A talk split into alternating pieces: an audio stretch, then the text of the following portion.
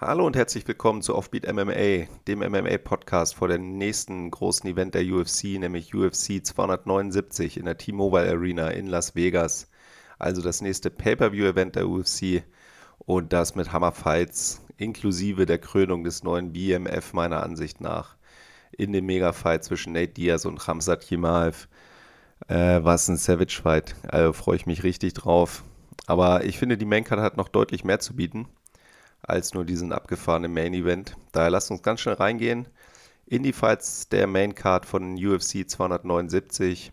Euch ganz viel Spaß bei der zweiten UFC Maincard Preview von Offbeat MMA und wir hören uns auf der anderen Seite vom Intro.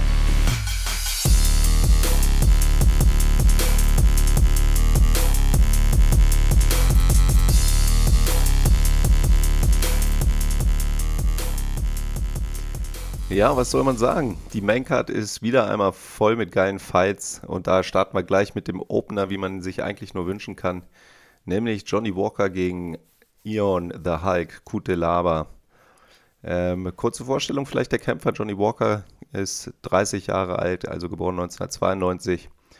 Äh, Brasilianer, 2 Meter groß, Reichweite von immerhin 208 Zentimetern, also beeindruckend ähm, für die Gewichtsklasse auch als Halb äh, Schwergewichtsklasse bis 93 Kilo, also 205 Pfund. Aber trotzdem 2,8 Meter Reichweite ist, ist schon außergewöhnlich. Er ist Profi seit 2013, hat einen Kampfrekord von 18 zu 7, hat vorher lange in Brasilien gekämpft, da auch äh, einen Kampfrekord von 10 zu 3 aufgebaut, ging dann nach England, hat da gleich die ersten drei Kämpfe allesamt gewonnen. Also stand er schon 13 zu 3, bevor er dann bei Dana Whites Contender Series äh, mitgemacht hat. Hat seinen Kampf gewonnen äh, gegen seinen Landsmann Enrique da Silva, der auch vorher schon UFC-Erfahrung hatte, also jetzt auch kein, kein leichter Gegner und ist dann auch gleich in der UFC eingeschlagen wie eine Bombe. Drei Siege in Folge. Davon alle wirklich mit einer Performance of the Night Bonus, also durchaus auch ansehnliche Fights, muss man sagen. Ähm, hat danach aber ein bisschen weniger Erfolg gehabt. Also er steht in den letzten fünf Kämpfen 1 zu 4. Zwar allesamt starke Gegner, so Corey Anderson, Nikita Krylov und zuletzt dann die beiden Headliner gegen Thiago Santos und Jamal Hill. Ähm, aber man muss schon sagen, ähm, wenn man auch guckt, Thiago Santos hat er, hat er quasi seinen letzten Sieg in den letzten fünf Kämpfen beschert. Und der ist ja mit 38 auch mittlerweile deutlich über seinen Zenit. Also für mich gerade die letzten fünf Kämpfe nicht mehr sonderlich beeindruckend von Johnny Walker. Hatte mich auch vorher äh, ein bisschen verwundert, der Hype, muss ich sagen. Also klar, äh, waren, waren spektakuläre Knockouts dabei. Ne? Also äh, kann man nicht sagen. Spinning äh, Backfist KOs, Ellbogen KOs aus dem Clinch, wie gegen Roundtree, Flying Knee KOs. Also äh, durchaus sehr, sehr ansehnlich. Ich fand ihn trotzdem immer ein bisschen zu verkünstelt, hat, äh, sag ich mal, immer sich als selber als sehr, sehr, sehr, sehr gut eingeschätzt. Und ich finde, das Niveau hat er halt dann doch nicht gehabt. Also im Vergleich auch zu den, zu den Größen, mit denen er sich dann gemessen hat. Äh, etwas, etwas zu großes Ego für das, was er tatsächlich abgeliefert hat und dafür dann auch einfach ein zu weiches K.O., äh, zu weiches K.O., zu weiches Kinn, äh, was dann einfach dazu führt, dass dann auch drei seiner letzten vier Niederlagen auch durch K.O. kamen, weil er sich meiner Ansicht nach einfach zu sicher in seiner Haut gefühlt hat und dafür dann doch äh, zu schnell auf die Bretter geht, wenn es mal richtig einschlägt. Auch ja einer, der sich durchaus mal selber gerne verletzt äh, beim Jubeln nach dem Kampf. What the fuck eigentlich? Also sich schon mal die Schulter ausge, ausgekugelt, als er versucht hat, da irgendeinen Dance-Move am Boden zu machen. Äh, trotzdem super athletischer Typ. 17 cm Reichweitenvorteil gegenüber seinem Gegner. Das ist schon ein Brett. Und der heißt Ion the Hulk Kutelava. Äh, 28 Jahre alt, 1,86 groß, äh, 1,91 Meter Reichweite. Hat einen aktuellen Kampfrekord von 16 zu 7 zu 1 außer Republik Moldau, ähm, Ringer, griechisch-römischen Stil, hat er begonnen, damals den, äh, seine Kampfsportkarriere. Noch äh, Combat Sambo gemacht und Judo, ähm, also durchaus einer, der den Nahkampf liebt. Profidebüt im MMA, dann im April 2010, also vor gut zehn Jahren, stand vor seinem UFC-Debüt bei 11 zu 1 zu 1. Und das Debüt war dann in 2016, also vor gut sechs Jahren. Und in der UFC steht dabei 5 zu 6 zu 1. Ja, hat drei der letzten fünf Kämpfe verloren. Bei einem Sieg immerhin gegen Devin Clark und einem Unentschieden gegen Dustin Jacoby. Ja, der sehr frühe Stop gegen Anker Live, der ihn aber, glaube ich, sonst auch äh, komplett äh, geplättet hätte. Also wurde relativ früh gestoppt, der Kampf. Trotzdem, Anker Live äh, äh, hätte ihn, glaube ich, wenn, wenn, wenn er da nicht dazwischen gegangen wäre, der Ringrichter, hätte er ihm den Kopf abgetreten. Also da waren wirklich eine deutliche Überlegenheit von Anker Live zu, zu, zu merken und da ging es eigentlich nur noch darum, wann er, wann er ihn so trifft, dass, dass alle Lichter aus sind und dann, dann hätte es auch schnell gefährlich werden können. Also meiner Ansicht nach Stoppage vollkommen in Ordnung. Hat dann in seinem letzten Kampf Submission-Niederlage gegen Ryan Spann äh, einstecken müssen. Im Mai diesen Jahres per Guillotine Choke. Und gegen den hatte Walker übrigens seinen letzten Sieg. Hat er mit brutalen Ellbogen äh, äh, platt gemacht, als der an seiner Hüfte hing, äh, ringen wollte. Und dann einfach von oben gesetzte, blitzsaubere Ellbogen Richtung Schläfe. Also war schon, sah schon sehr, sehr brutal aus aber beeindruckend gewesen auf jeden Fall. Ja, was ist für ein Matchup? Also äh, Gute Lama wird, wird den, den Infight suchen, wird, die, wird, wird das Ringen suchen, wird versuchen, den Kampf auf den Boden zu verlagern. Hat aber auch immer eine massive rechte Bombe. Ähm, also Walker sollte aufpassen. Das Rumspielen äh, vor seinem Gegner. Also gerade mit Kutelaba ist so ein bisschen wie, als würde man mit verbundenen Augen vor einer Abrissbirne irgendwie Cha-Cha-Cha tanzen. Das sollte er sich definitiv nicht rauslassen. Ähm, ja, Kutelaba wird die Rush-Ins versuchen, Double Legs, Single Leg, Trip Takedowns, kann er alles sehr, sehr gut. Äh, dann auch super dominant im Top-Game. Von daher wird für Walker die Prämisse sein, ähm, aus einer richtigen Distanz seine Reichweite auszuspielen. Und da hat er auch hat er auch dann tatsächlich äh, aus meiner Sicht klare Vorteile. Ist äh, einfach physisch, ist er einfach ein Phänomen. Ich glaube, wenn er es schafft, ähm, die Distanz zu halten oder aber auch ähm, die Größe auszuspielen, wenn gute Lava da ist, dass er, dass er in Tie Clinch geht und seine Knie setzt, dann hat er aus meiner Sicht mehr Wege zum Sieg insgesamt. Deswegen tippe ich in dem Kampf auf Johnny Walker, äh, K.O. in der zweiten Runde das ist mein Tipp und wir gehen auf in Kampf Nummer 2.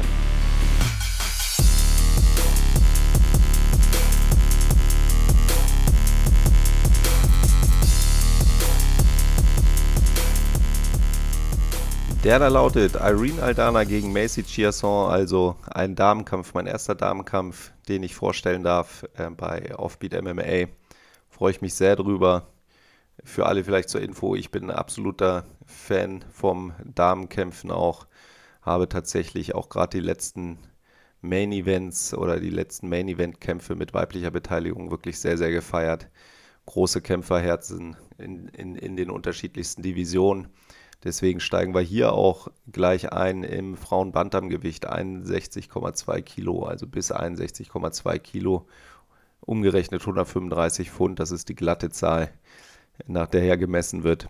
Ähm, Macy Chiasson ist 31 Jahre alt, geboren in New Orleans, Louisiana, aktuell äh, auf Rang 10 gerankt im Bantamweight, hat mit 19 Jahren schon mit MMA angefangen, seit 2017 dann MMA-Profi, ein Kampfrekord von 8 zu 2, zwei Kämpfe da auch unter anderem bei Invicta gekämpft, bevor sie dann bei The Ultimate Fighter 28 mitgemacht hat und gewonnen hat. Das Finale gegen Penny Kian Sword in 2018. Seitdem noch sieben Kämpfe in der UFC, 5 zu 2 ist da der Kampfrekord, drei der letzten fünf Kämpfe gewonnen. Kämpft in Normalauslage, zuletzt per Split Decision gegen Norma Dumont gewonnen.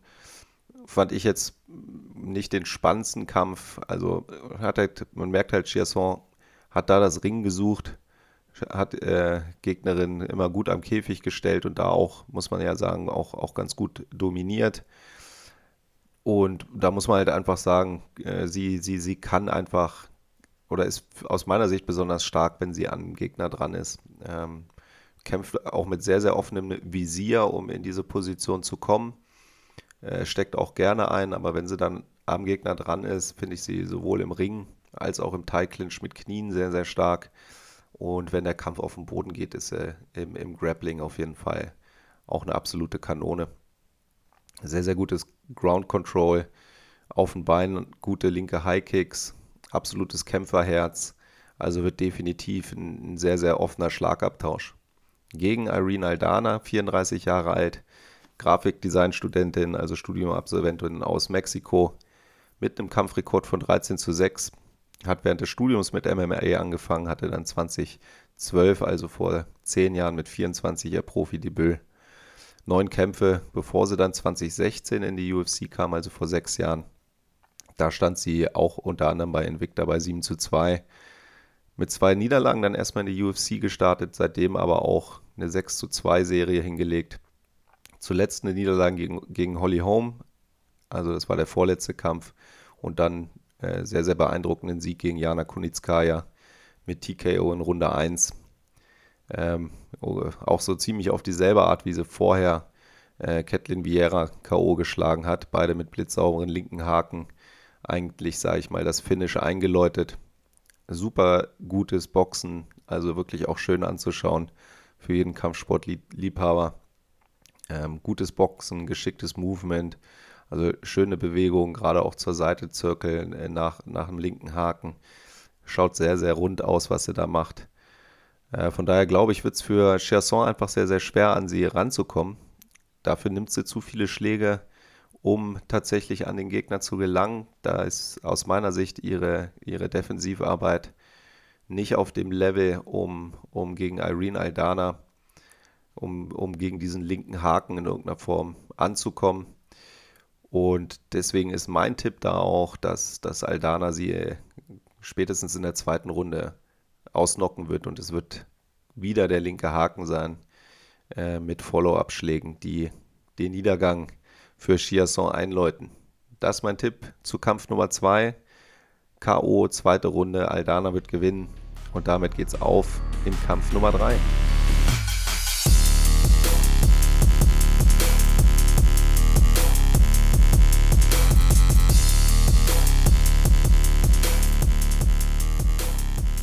Und das ist Kevin, the Trailblazer Holland gegen Daniel Rodriguez, also D-Rod. Wahnsinnskampf meiner Ansicht nach auch. Beide einfach absolute Topkämpfer, die richtig Spaß machen. Also ich glaube, das hat auf jeden Fall aus meiner Sicht auch einen Fight of the Night Bonuscharakter, mal abgesehen vom Main Event. Äh, definitiv einer der Kämpfer, auf den ich mich mit am meisten freue auf der, auf der Main Card. Kevin Holland, äh, 29 Jahre alt, in Riverside, Kalifornien geboren. Sein Vater eigentlich so sein gesamtes Leben im Gefängnis gewesen. Also dem Leben von Kevin Holland. Seine Mutter immer mal wieder im Gefängnis gewesen und so ist er eigentlich primär bei seinen Großeltern äh, aufgewachsen. Hat er auch in seiner Hut, äh, gibt es immer mal wieder interessante Videos auch bei YouTube, wie er öfter mal da in seiner Hut selber Leute festsetzt die in irgendeiner Form Unruhe stiften. Also eher einer mit beschützendem Charakter, von den Cops immer nicht ganz so gut aufgenommen worden, ist dann auch ein, zwei Mal selber verhaftet worden, weil er denen irgendwie in die Quere gekommen ist und hat dann, hat dann auch verkündet, dass er, dass er damit aufhören wird, wenn es ihm nicht gedankt wird. Wer kann es ihm nachsehen? Sein ganz, ganz großes Vorbild war Jean Saint-Pierre. Ähm, durchaus verständlich meiner Ansicht nach. Also mit 29 Jahren, aber jetzt auch nicht, auch nicht ganz, ganz so typisch. Definitiv einer, der von klein auf eigentlich den Kampfsport sehr, sehr eng verfolgt hat. Ist dann auch, hat dann mit 16 MMA selber angefangen. Seine Amateurkarriere 2012 gestartet, also vor zehn Jahren, als er 20 war. Ähm, ist dann ganz gut gestartet, fünf Siege, fünf Kämpfe, fünf Sieger in der Amateurkarriere dann drei Jahre später auch die Profikarriere begonnen, unter anderem auch bei Bellator gekämpft, wer sich erinnert. Und hat einen Profirekord von 12 zu 3, bevor es dann in die UFC ging. Ähm, das ist dann wie folgt geschehen. Er hat bei, bei Dana White's Contender Series mitgemacht in 2018, einen Punktsieg eingefahren. Damals zwar keinen Vertrag bekommen, aber einen Kampf gegen Thiago Santos Jetzt auch nicht der leichteste. Äh, es waren 2018, also auch nur eine gute Zeit von, von Thiago Santos. Kampf verloren, aber gleich noch einen nächsten Kampf bekommen. Hat durchaus überzeugt gegen John Phillips. Hat dadurch Submission gewonnen und ist mittlerweile auch schon bei 15 Kämpfen in der USC. Also mit 29 Jahren echt kein, kein schlechtes Resümee. Hat auch die meisten Siege in einem Kalenderjahr mal eingefahren in 2020 mit fünf Siegen. Hat insgesamt zehn gewonnen in der UFC, vier Niederlagen, ein No-Contest. Das war dieser Kampf gegen, gegen Kyle Dawkins mit dem Kopfstoß, dem unabsichtlichen, der dann zum, zum Abbruch geführt hat. Hat jetzt zuletzt zwei der letzten fünf Kämpfe gewonnen. Nach zwei Niederlagen in Folge gegen Derek Bronson und Martin Vittori, also durchaus auch Kämpfe, die man verlieren kann. Hat er dann, äh, ist er wieder ins Weltergewicht gewechselt also eine Gewichtsklasse runter aus dem Mittelgewicht. Hat da zwei Siege gegen Alex Oliveira und Tim Means eingefahren, einmal per TKO, einmal durch Darth Choke, also Submission. Aus meiner Sicht ein absoluter Highlight-Kämpfer, der auch äh, mit dem Wechsel ins äh, Weltergewicht äh, so seine Gewichtsklasse gefunden zu haben scheint, in, den er, in der er gewinnt. Umso mehr wundert es mich, äh, das wird jetzt ein Catchweight-Fight sein auf 180 Pfund, also dann schon wieder die, die Richtung ähm, Mittelgewichtsklasse. Gegen Daniel Rodriguez war relativ kurzfristig angesetzt. Ich denke mal, dass es daran lag, dass sie sich auf einen Catchweight-Fight geeinigt haben, damit beide nicht mehr so den ganz harten Weight-Cut machen müssen. Ähm, ja, ich meine, da aus der Gewichtsklasse kommt, kann ich mir äh, nicht vorstellen, dass es ihn ganz groß beeinträchtigt. Trotzdem muss man halt schon sagen, dass dieser Wechsel ins Weltergewicht äh, schien schon echt Welten ausgemacht zu haben. Ne? Also gerade auch was, was Reichweitenvorteile anging und so. Das war, war schon eine Spielwiese für einen wie Kevin Holland, der aus der Distanz auch wahnsinnig präzise und, und, und, und einfach so snappy gerade Schläge hat, die, wenn die sitzen, dann, dann, dann ist auch vorbei. Ähm, trotzdem auch gegen Daniel Rodriguez hat er, hat er noch einen äh, Reichweitenvorteil von, von 7 Inches, also jetzt auch nicht gerade wenig. Das ist durchaus, durchaus noch beträchtlich. Und damit zu Daniel Rodriguez vielleicht noch ein paar Worte. Ähm, 35 Jahre alt, mittlerweile aus Alhambra, Kalifornien. Kampfrekord von 16 zu 2. Ähm, Southpaw-Kämpfer. Ja, hat so einen Gang-Hintergrund in Los Angeles, immer wieder eingesessen selber, rein raus aus dem Gefängnis was sich dann erst mit der Geburt seiner Kinder ein bisschen gelegt hat. Hat auch erst mit Mitte 20 dann mit Boxen und MMA angefangen. Also mit MMA wohl, glaube ich, erst mit 25 hieß es, dass er dann das erste Mal seinen Fuß in den, in den MMA-Gym gesetzt hat. Ist dann 2003, also mit 27, Amateur geworden, hat sieben Kämpfe gemacht, sieben gewonnen. Ist dann 2015 ähm, Profi geworden, also da war er 29 hat da auch immerhin äh, einen 9 zu 1 Kampfrekord gleich aufgebaut, unter anderem auch bei Bellator gekämpft. Ja, ähnlich wie Kevin Holland bei Dana Whites Contender Series mitgemacht, Punktsieg geholt und das reicht dann oftmals nicht. Auch keinen Vertrag bekommen, hat nochmal einen weiteren Kampf, einen weiteren Pro Profikampf gemacht, ist Smash Global Welterweight Champion geworden und hat dann 2020 den UFC-Vertrag bekommen. Seitdem auch schon sieben Kämpfe gemacht, 6 zu 1 ähm, ist da der Kampfrekord. Innerhalb von anderthalb Jahren sieben Kämpfe. Hat selber auch gesagt, er wollte da seine verschwendete Zeit wieder aufholen. Äh, also man merkt, die Geburt seiner Kinder hat, da, hat ihn da deutlich reifen lassen und ihm die Signale gesendet, okay, jetzt mach was aus deinem Leben. Und er hat, hat natürlich geht es da dann auch um die Paychecks, dann wirklich auch sehr, sehr solide schon abgeliefert in der UFC. Hat vier der letzten fünf Kämpfe gewonnen, äh, gewonnen davon zweimal per KO oder TKO. Zuletzt Kevin Lee geschlagen äh, per klaren Punktsieg. Also auch das war relativ eindeutig. Ähm, ein super, super Boxer. Also auch, wenn man sieht, wie er hinterm Jab arbeitet, immer wieder schön rausrollt zur Seite. Eine linke Gerade und einen linken Haken absolut außer Hölle die können wirklich jeden Kampf beenden, den Gegner so annocken, dass es dann, dann schnell mit Follow-ups zum K.O. kommt und setzt dann halt, äh, wenn die Linke mal eingeschlagen hat, dann auch immer massiv nach. Da dann oftmals relativ wild, aber aber nicht ungezielt. Also schon ganz schöne Schwinger, aber weiß, man weiß auch, jeder von diesen Schwingern kann dann den Knockout bedeuten. Selber auch gute Nehmerfähigkeiten. Wer sich an den Kampf gegen Grant erinnert, wo, sag mal, da war, das Ding war eigentlich durch. Er, er am Boden wurde mit Schlägen ähm, zugenagelt. Hat auch tatsächlich ein bisschen Glück gehabt, finde ich, dass es da nicht vorher eine Stoppage vom äh, Referee gab. Aber gleich zurückgekommen und quasi unmittelbar nach, nach, dieser, nach diesem Quasi-K.O. mit massiven Wirkungstreffern und, und wirklich intensiven Nachsätzen äh, den Gegner dann in den K.O. gezwungen. Kevin Holland muss definitiv seinen Reichweitenvorteil gegen ihn ausspielen. Also in dieser äh, typischen Brawler- und Boxer-Distanz wird er, wird er alt aussehen gegen D-Rod. Ähm, Leg Reach ist übrigens weniger massiv, da hat D-Rod sogar einen 1-Inch-Reach-Vorteil. Äh, von daher kann ich mir gut vorstellen, dass D-Rod da auch erstmal in Richtung Leg Kicks irgendwie beginnen wird, um ein bisschen Gefühl für Distanz zu bekommen und ein bisschen, bisschen näher heranzurücken an Kevin Holland. Aber wie gesagt, wenn, wenn ihm das gelingt, in die Infights und in die Boxing Range zu kommen und da zu bleiben, da sehe ich klare Vorteile bei, bei D-Rod. Hat auch ein gutes defensives Ringen, dass ich ja jetzt nicht unbedingt glaube, dass, dass Kevin Holland den Kampf auf dem Boden wird verlagern können. Ich glaube auch nicht, dass er das will. Ich glaube, er wird die, eine vernünftige Range für schöne lange Schläge suchen, Kevin Holland.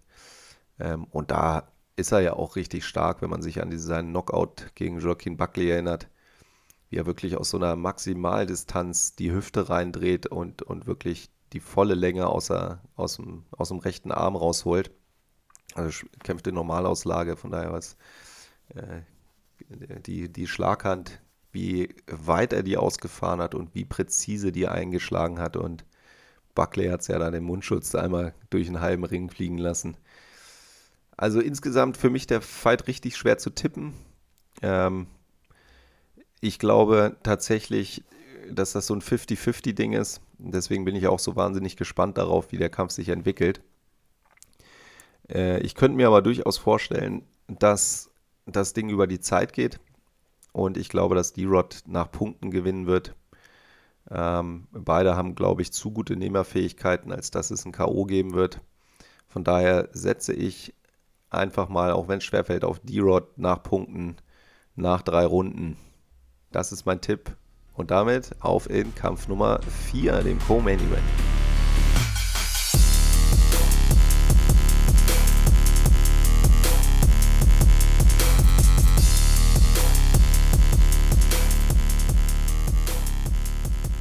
Und das ist Tony Fergusons ähm, Wiederkehr oder Rückkehr ins Weltergewicht also in die Gewichtsklasse bis 77 Kilo oder 170 Pfund.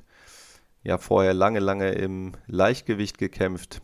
Auch wenn man sagen muss, dass er ja aus dem Weltergewicht kommt, äh, Weltergewicht kommt, hat da ja auch die Ultimate Fighter gewonnen damals. Trotz höherer Gewichtsklasse Ferguson mit dem Reichweitenvorteil, sogar einem relativ klaren. Ähm, ich bin irgendwie hin und her gerissen bezüglich dieses Gewichtsklassenwechsels. Ähm, also äh, man versteht es oder ich verstehe es nicht 100 Prozent aufgrund dessen, wo er herkommt. Also einige Niederlagen jetzt im Leichtgewicht, dass man was verändern will, dass man vielleicht auch auf der Suche ist nach einem Kampf, den man gewinnen kann, verstehe ich. Ob da ein Gewichtsklassenwechsel nach oben der die richtige Entscheidung ist, bleibt abzuwarten, auch gerade gegen The Leech, also Li Jingliang, ist jetzt auch kein, kein Easy Money Fight, also auf äh, Nummer 14 gerankt und, und eine absolute Killermaschine. Von daher, ich bin mir unsicher. Ich muss ehrlich sagen, mir gefällt Tony Ferguson im Weltergewicht deutlich besser, einfach was seine, was seine eigene Statur angeht und auch seine Physis im Kampf. Da fand ich ihn schon immer im Leichtgewicht einfach, also der Frame passt dann nicht, also er wirkt dann einfach komplett abgemagert und wird dann auch meiner Ansicht nach äh, zu stark dominiert, wenn es tatsächlich mal in, in, ins Ringen geht oder ja, generell eigentlich in, in den tatsächlichen Kampf am Mann. Ich glaube, das wird, dass ihm, dass ihm eigentlich der Wechsel gut tut, ob das jetzt in dem Kampf und mit dem Gegner sein muss. Das äh, lasse ich mal dahingestellt. Gucken wir uns die Kämpfer erstmal an. Äh, Li Jingliang, also The Leech, 34 Jahre alt, aus China. Äh, ursprünglich mal Chinese Wrestler gewesen und Sanderkämpfer. Normalauslage kämpft er. Profidebüt schon 2007, also mit 19. War 8 zu 2 oder stand 8 zu 2, äh, unter anderem bei Legend FC und so gekämpft, bevor dann 2014 in die UFC kam, also mit 26 Jahren. Hat auch schon 16 UFC-Kämpfe gemacht, seitdem auch siebenmal Performance of the Night Bonus. Also immer einer, der auch abliefert, was den Showcharakter seiner Kämpfe angeht. Elf Siege, fünf Niederlagen, zuletzt gegen Hauptakteur des äh, UFC 279, also gegen Kamsan, äh, Shimaev, der ihn dreieinhalb Minuten lang komplett dominiert hat, bis er ihn dann diesen brutalen Rear Naked Choke äh, reingedrückt hat. Äh, The Leech hat auch nicht abgeklopft, also wirklich dann bis zur Ohnmacht wurde das Ding durchgezogen. Aber gut, ich glaube, mit Shimaev muss man, muss man sich nicht messen, beziehungsweise muss man sich nicht schämen, wenn man, äh, wenn man fast eine ganze Runde durchhält. Äh, das hat schon einiges zu bedeuten, wenn man sich anguckt, wie der Fight Record von Shimaev sonst so war in der UFC. Ähm, ja, wie soll ich sagen? Äh, abgesehen von dem Kampf gegen Shimaev hat er äh, drei der letzten fünf Kämpfe gewonnen, also zuletzt dann auch per TKO gegen äh, Muslim Salikov, auch einer einer der, der, der stärkeren Kickboxer. Ähm, auch da Performance of the Night Bonus. Also, ja, Top-Gegner. Also einfach mal ins Weltergewicht zurückzukehren und dann gegen The Leech zu kämpfen gleich. Ja, mal gucken, ob sich das, ob sich das für, für Tony El El Ferguson auszahlt. Also der Höllenhund, geboren 1984, also auch schon 38 Jahre alt kommt aus Kalifornien. Kampfrekord liegt bei 25,7. Ehemaliger Interims-Champion im Leichtgewicht. Äh, man hat ja ewig lang auch auf den Fight gegen, äh, gegen Khabib gewartet. Es hat nie sollen sein. Immer wieder Verletzungen dazwischen gekommen. In Michigan aufgewachsen, mexikanische Abstammung. Viel, viel Sport gemacht. Äh, 2006 auch äh, Wrestling-Meisterschaft im Collegiate gewonnen. MMA-Profi seit 2007, also mit 23 Profi geworden. Und ja, stand schon 10 zu 2, als er dann The Ultimate Fighter gewonnen hatte. Äh, Ultimate Fighter 13 war das noch. Damals halt auch, äh, wie gesagt, im Weltergewicht. Im K.O. im Finale gegen äh, Ramsey Nijem. Seitdem auch schon wahnwitzige 19 Kämpfe in der UFC gemacht. Davon nur 5 verloren. Ähm, aber erschreckenderweise sind halt vier Niederlagen der fünf in den letzten vier Kämpfen entstanden. Und da liegt auch ein bisschen das Problem. Man muss trotzdem sagen, äh, der hat ja nicht gegen, gegen irgendwen gekämpft. Ne? Das war Justin Gaethje, der ihn dominiert hat. Das war Charles Oliver, äh, Oliveira. Das war Benil Dariush. Und dann halt dieser K.O. gegen Michael Chandler, der letzte. Das, waren schon, das sind schon alles Top-Fighter, gegen die man durchaus verlieren kann. Ähm, was vielleicht da mal äh, interessant zu beobachten ist, ist, dass er 2019 ja einen ziemlichen mentalen Zusammenbruch hatte, wo ihn auch seine Lebensgefährtin ähm, ja, angeklagt hat. Ich glaube, da wurde dann auch irgendwie eine, ein Erlass gegen ihn gestellt, dass er, dass er sich ihr nicht mehr nähern durfte, erstmal eine Zeit lang. Hat wohl überhaupt nicht mehr geschlafen, immer wieder Teile des Hauses des, Gemeinsames, äh, des Gemeinsamen zerlegt hat wohl irgendwie geglaubt, dass man ihm nach seiner letzten Knie-OP irgendwie einen Chip eingesetzt hätte. Und ja, komischerweise ist, äh, sind seitdem diese vier Niederlagen auch in Serie entstanden. Ich meine, Justin Gaethje hat ihn komplett zerlegt, Charles Oliveira hat ihn komplett zerlegt, gegen Benil Dariush wurde er dominiert durchgängig und dann kam dieser fiese, krachende Frontkick-KO gegen Michael Chandler im Mai 2021 das war schon, das war schon so ein K.O. des Grauens. Und so ein K.O. bleibt, glaube ich, auch ein bisschen in den Knochen. Ähm, und dann gegen so eine, so eine K.O.-Maschine wie, wie The Leech zu kämpfen, der halt einfach mit seiner, mit seiner rechten Geraden einfach auch, auch den Kampf jederzeit und gegen fast jeden eigentlich vorzeitig beenden kann. Für mich, also mir fällt eigentlich fällt mir der Tipp schwer. ist so ein Bauchtipp tatsächlich, ähm, dass ich glaube und ich habe glaube auch gesehen zu haben im Kampf gegen Michael Chandler, dass äh, Tony wieder, dass, dass Tony sich schon wieder gefangen hat, was seine eigene Performance angeht und dass es immer wieder, äh, dass er immer wieder durchblitzen lässt, was für ein absolutes Genie noch in ihm steckt. Der K.O. kam einfach auch nicht ganz glücklich, muss man sagen. Äh, klasse gemacht von Chandler, ohne Frage. Für mich war der Kampf leider ein bisschen zu schnell zu Ende. Ich hätte gerne mehr gesehen von Ferguson, deswegen freue ich mich auch so auf den Kampf wieder. Ähm, trainiert ja auch mal wieder in einem Gym, trainiert mal wieder mit Menschen, ja. Ist ja sonst sehr, sehr zurückgezogen immer gewesen. Auch nie ges äh, gespart, weil er immer meinte, dass das würde seine Kreativität im, im Kämpfen irgendwie beeinträchtigen oder, oder limitieren. Ähm, vielleicht tut ihm dieser Schritt zurück in die Wirklichkeit äh, ganz gut. Und ich habe tatsächlich die Hoffnung, dass er, dass er wieder zeigt, was in ihm steckt. Ich, ich glaube auch, dass er das noch, dass er das noch in sich hat. Von daher glaube ich tatsächlich, dass es äh, Tony Ferguson auch gelingt, den Kampf dementsprechend ein bisschen in die Länge zu ziehen, ähm, The Leech müde zu machen und dann mit seinem beeindruckenden Druck, den er halt wirklich einfach über, über die volle Kampfdistanz gerne auch fünf Runden durchhalten kann. Dass er ihn in Runde 3 knackt und dann auf die klassische alte Tony-Art ihn den Gegner müde machen und ihn dann mit einer Submission zerlegen.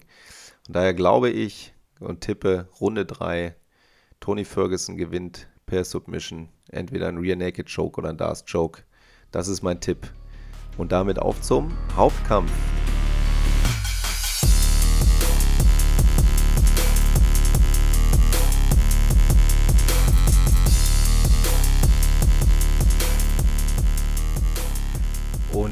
Dieser Kampf hat einfach für mich Fight of the Night, Performance of the Night, vielleicht sogar Fight des Jahres äh, überall über sich drüber stehen. Ramsat Chimaev gegen Nate Diaz, wie im Intro gesagt, für mich der, der BMF Titelkampf. Also wenn der äh, Showtitel schon vom Titelträger nicht verteidigt wird, rufe ich ihn jetzt einfach mal aus. Nein, Scherz beiseite. Absoluter Killerfight. Und wenn viele ihn auch als so eindeutig abschreiben wollen, äh, würde ich einfach mal kurz erklären wollen, warum ich glaube, dass das Bullshit ist. Aber erstmal zu den Kämpfern. Ramsat, geboren 1994, also 28 Jahre alt, in Tschetschenien groß geworden, hat mit fünf Jahren ein kleines Ausrufezeichen mal dahinter zu setzen. Äh, mit dem Ringen begonnen, schon früh erste Medaillen in Russland auch äh, äh, gewonnen, bis er 2013 dann, also mit 18 Jahren, mit seiner äh, Mutter zusammen aus Tschetschenien zu seinem Bruder nach Schweden ähm, ausgewandert ist und hat dann auch 2016 und 2017 die schwedischen Meisterschaften im Freistilringen gewonnen. Hat zudem im Judo, Judo und Combat Sambo gekämpft, zwölf Siege im Ring, also 12 zu 0, äh, Rekord im Ring seit 2015.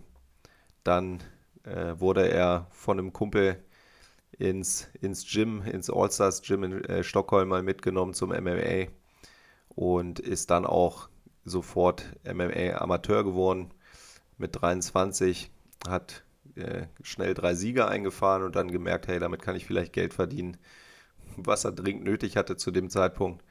Er hat dann sein Profidebüt 2018 gegeben, also ein Jahr später. Und hat dann innerhalb von anderthalb Jahren auch gleich sechs Profikämpfe gemacht, sechsmal gewonnen. Und dann hat ihn Dana White klugerweise schnell in die UFC geholt, 2020.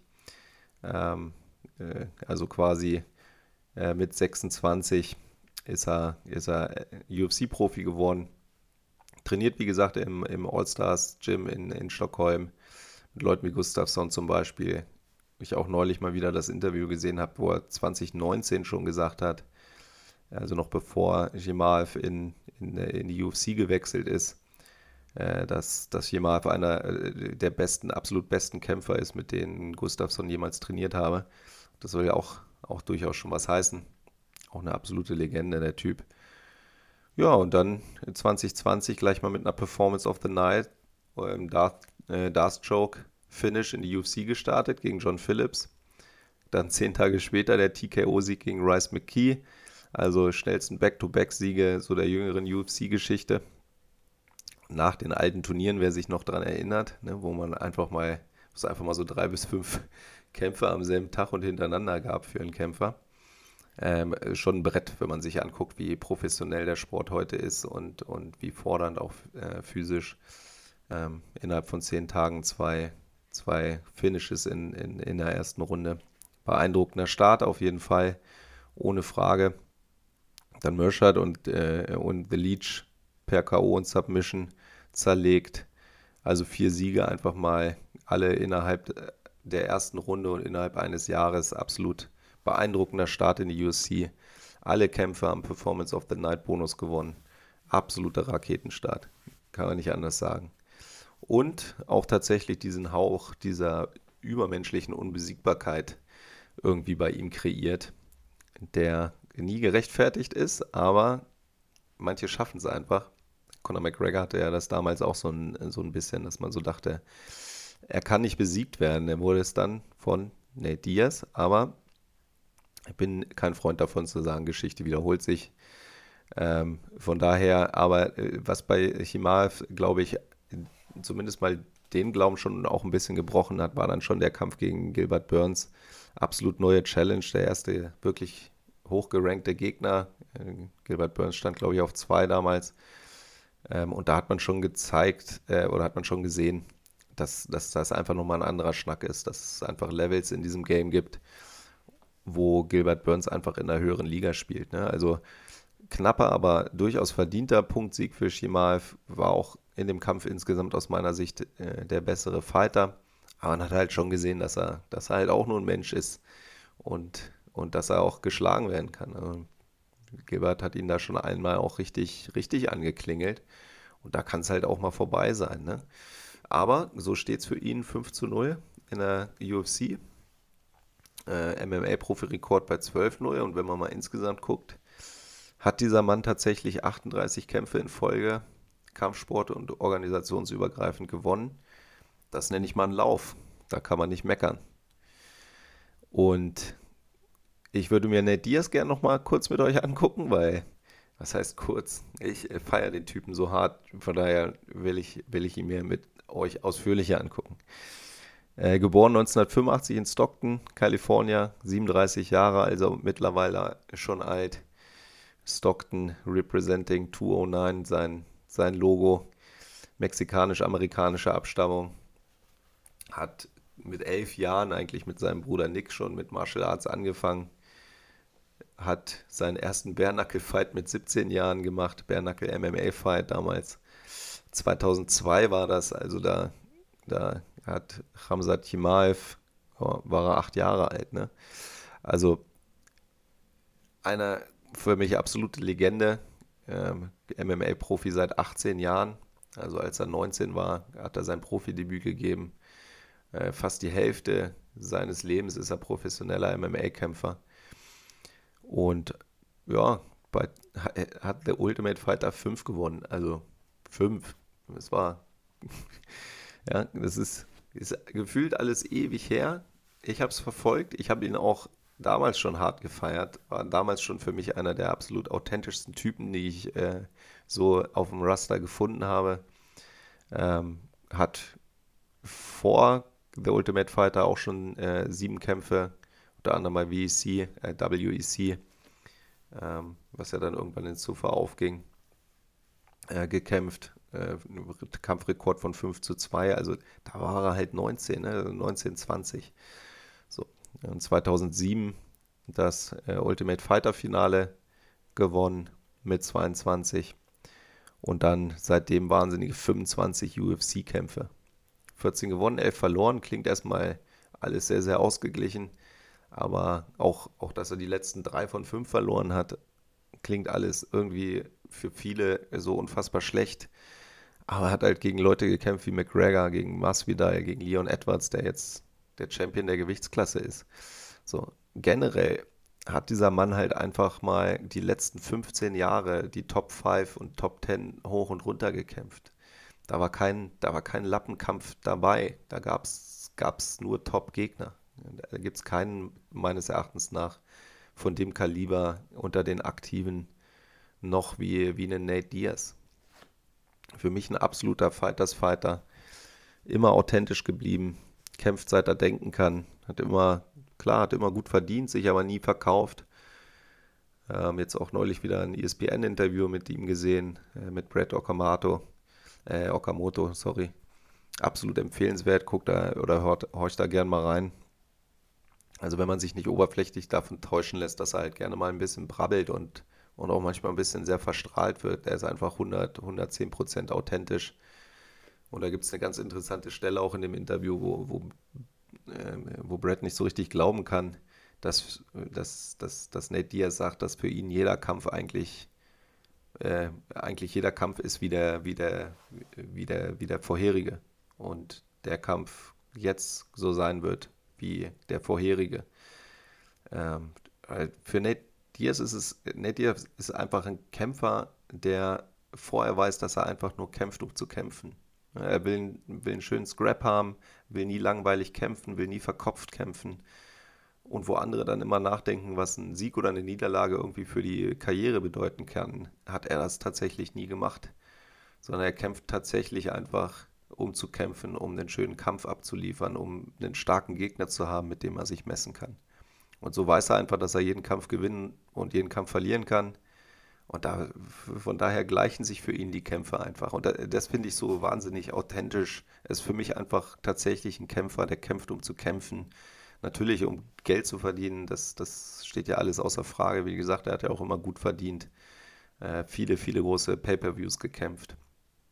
Aber am Ende des Tages äh, wird er auch kämpfen, wenn, wenn nicht mehr die ganz großen Kameras da sind. Und das mag ja vielleicht sogar schon nach diesem, nach diesem Kampf so sein. Also aus meiner Sicht wird so viel diskutiert, dass dieser Kampf eigentlich schon vor Beginn gewonnen ist. Und da kann ich einfach nur sagen, put more respect on his name, sage ich einfach mal. Er ist durchaus jemand, der jeden Gegner schlagen kann, der, der im Ring einfach aus Instinkt heraus die richtigen Dinge tut, immer mit Bauch und Herz kämpft. Er wird auch in dem Kampf schnell, schnell einen Weg finden, wie er, wie er ähm, gut zurechtkommt, auch gegen so eine absolute Kämpfermaschine wie Shimaev. Bringt ein Wahnsinns-Cardio immer noch mit, also für seine 38 Jahre immer noch beeindruckend fit. Äh, und er ist einfach nicht kaputt zu kriegen. Also es, die einzige Art, wie man ihn finishen kann, ist einfach eigentlich ist, ist eine, ist eine Dr. Stoppage aus meiner Sicht. Oder er verliert, weil, weil die fünf Runden vorbei sind. Ne? Und nicht umsonst sagt man über Nate Diaz auch gerne mal, dass er eigentlich keinen Kampf verliert, sondern dass ihm immer nur die Zeit ausgeht. Hat man ja auch im Kampf gegen Leon Edwards nochmal gesehen. War aus meiner Sicht das beste Beispiel. Der Kampf muss eine Minute länger noch oder muss noch eine Minute auf der Uhr haben. Dann schickt Nate ihn den zu Boden und submittet ihn, so wie er es früher auch äh, in so vielen Kämpfen schon gemacht hat mit, mit, mit ähnlichen oder noch, noch anderen Kalibern. Also beide aus meiner Sicht absolute Savages, das wird ein richtig, richtig geiler Kampf. Natürlich hat Ramsat einfach auch den Vorteil des jüngeren Kämpfers. Ich glaube, die beiden in ihrer, in ihrer Prime-Zeit wären, wären nochmal interessanter gewesen. Aber der Kampf verspricht für mich trotzdem alles, weil Nate Diaz, egal in welchem Alter, einfach einer ist, der, der wenn er kämpft, dann, dann ist es unterhaltsam. Einfach weil er nicht verkopft kämpft, weil er einfach, weil er einfach immer kämpft, um, eine, um, um einen geilen Kampf abzuliefern, weil er es liebt, weil er gute Kämpfe liebt und nichts mehr und nichts weniger. Ja, äh, Chimaev, wie gesagt, absoluter, absolut harter, harter Mann. Immer äh, bisher alles, was er gekämpft hat, auch wirklich verdient gewonnen. Ähm, aber wie gesagt, man hat gesehen, dass er nur ein Mensch ist, ein verdammt harter Mensch, ohne Frage, aber harte Menschen kennt Nate Diaz auch seit, seit ja, 15 Jahren, wo er eigentlich die Top 10 und Top 5 hoch und runter kämpft. Ne? Von daher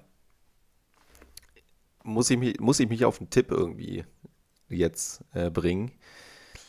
Und mein Gefühl sagt mir tatsächlich, dass, dass ähm, Nate leider aus einem Grund verliert, der, der immer wieder passiert einfach. Er blutet einfach viel zu schnell.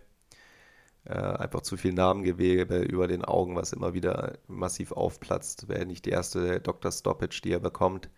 Und er wird bluten. Also Ramsat wird ihm definitiv ordentlich, ordentlich eine, oder nicht nur eine, wird ihm ordentlich welche verpulen. Es wird viele brenzlige Situationen geben, wo der Ringrichter einschreiten kann und vielleicht auch muss. Ging es nach Nate Diaz, würde es niemals eine Stoppage gegen ihn geben. Also wenn's, wenn das ein Kampfsport wäre, der erst endet mit, mit Ohnmacht oder, oder Abklopfen, würde es, glaube ich, keine Stoppage geben in diesem Kampf. Aber ich glaube, es wird sie geben. Also entweder vom Ringrichter oder äh, vom Ringarzt. Äh, Ramsat, äh, Ramsat wird gewinnen. Ich glaube, es wird so um Runde 3 oder so sein. Wenn es über Runde 3 hinausgeht, wird es ein ganz neuer Schnack. Ramsat wird dann nochmal ganz, auf eine ganz, ganz neue Art getestet werden. Aber ich glaube, es gibt eine Stoppage vor Ende der dritten Runde. Weil für Nate das UFC-Refereeing einfach zu weich ist, so bescheuert das klingen mag. Aber von da an, falls es so kommen sollte, wünsche ich ihm auf jeden Fall in der Free Agency einfach nur alles, alles Gute, wo auch immer er hingeht. Ich werde ihm definitiv folgen. Der Junge hat meinen vollsten Respekt und ich werde mir, egal für welche Organisation er kämpft, seine Kämpfe definitiv angucken. Und wenn ich mir irgendwelche Fight Passes dafür besorgen muss, werde ich auch das tun absolut gehypt für dieses Event. Sollte es sein letzter Kampf sein, werde ich ihn feiern. Also sein letzter Kampf in der UFC werde ich ihn dafür feiern. Ähm, und ich wäre auch nicht böse darum, wenn es einen Upset-Win für ihn gibt. Gleichzeitig gönne ich es Ramsat auch ohne Ende, aber auch er hat einfach noch, noch eine wahnsinnige Zukunft vor sich ähm, und noch, noch sehr, sehr, sehr viel Zeit, vielleicht einen ähnlichen Track Record wie Nate aufzubauen insgesamt die Fightcard, ich bin super hyped. Ähm, ich hoffe, ihr auch. Verdammt geile Fights. Hört einfach vielleicht am Montag, Dienstag wieder rein für die Review, wenn ich die Kämpfe nachbereite. Vor allem tippt gerne mit auf Insta. Wenn er sagt, Mensch, deine Schwachsinnstipps, das, das weiß ich definitiv besser. Ich werde euch den Link zum Post einfach hier in die Beschreibung der Podcast-Folge reinstellen. Guckt mal vorbei, ist noch ein ganz neuer Insta-Kanal, noch nicht viel passiert. Seid die Ersten, die mittippen. Danke euch auf jeden Fall fürs Zuhören. Bleibt einfach stabil und bis zum nächsten Mal, Leute. Euer Daniel von Offbeat Voices. Macht's gut. Ciao, ciao.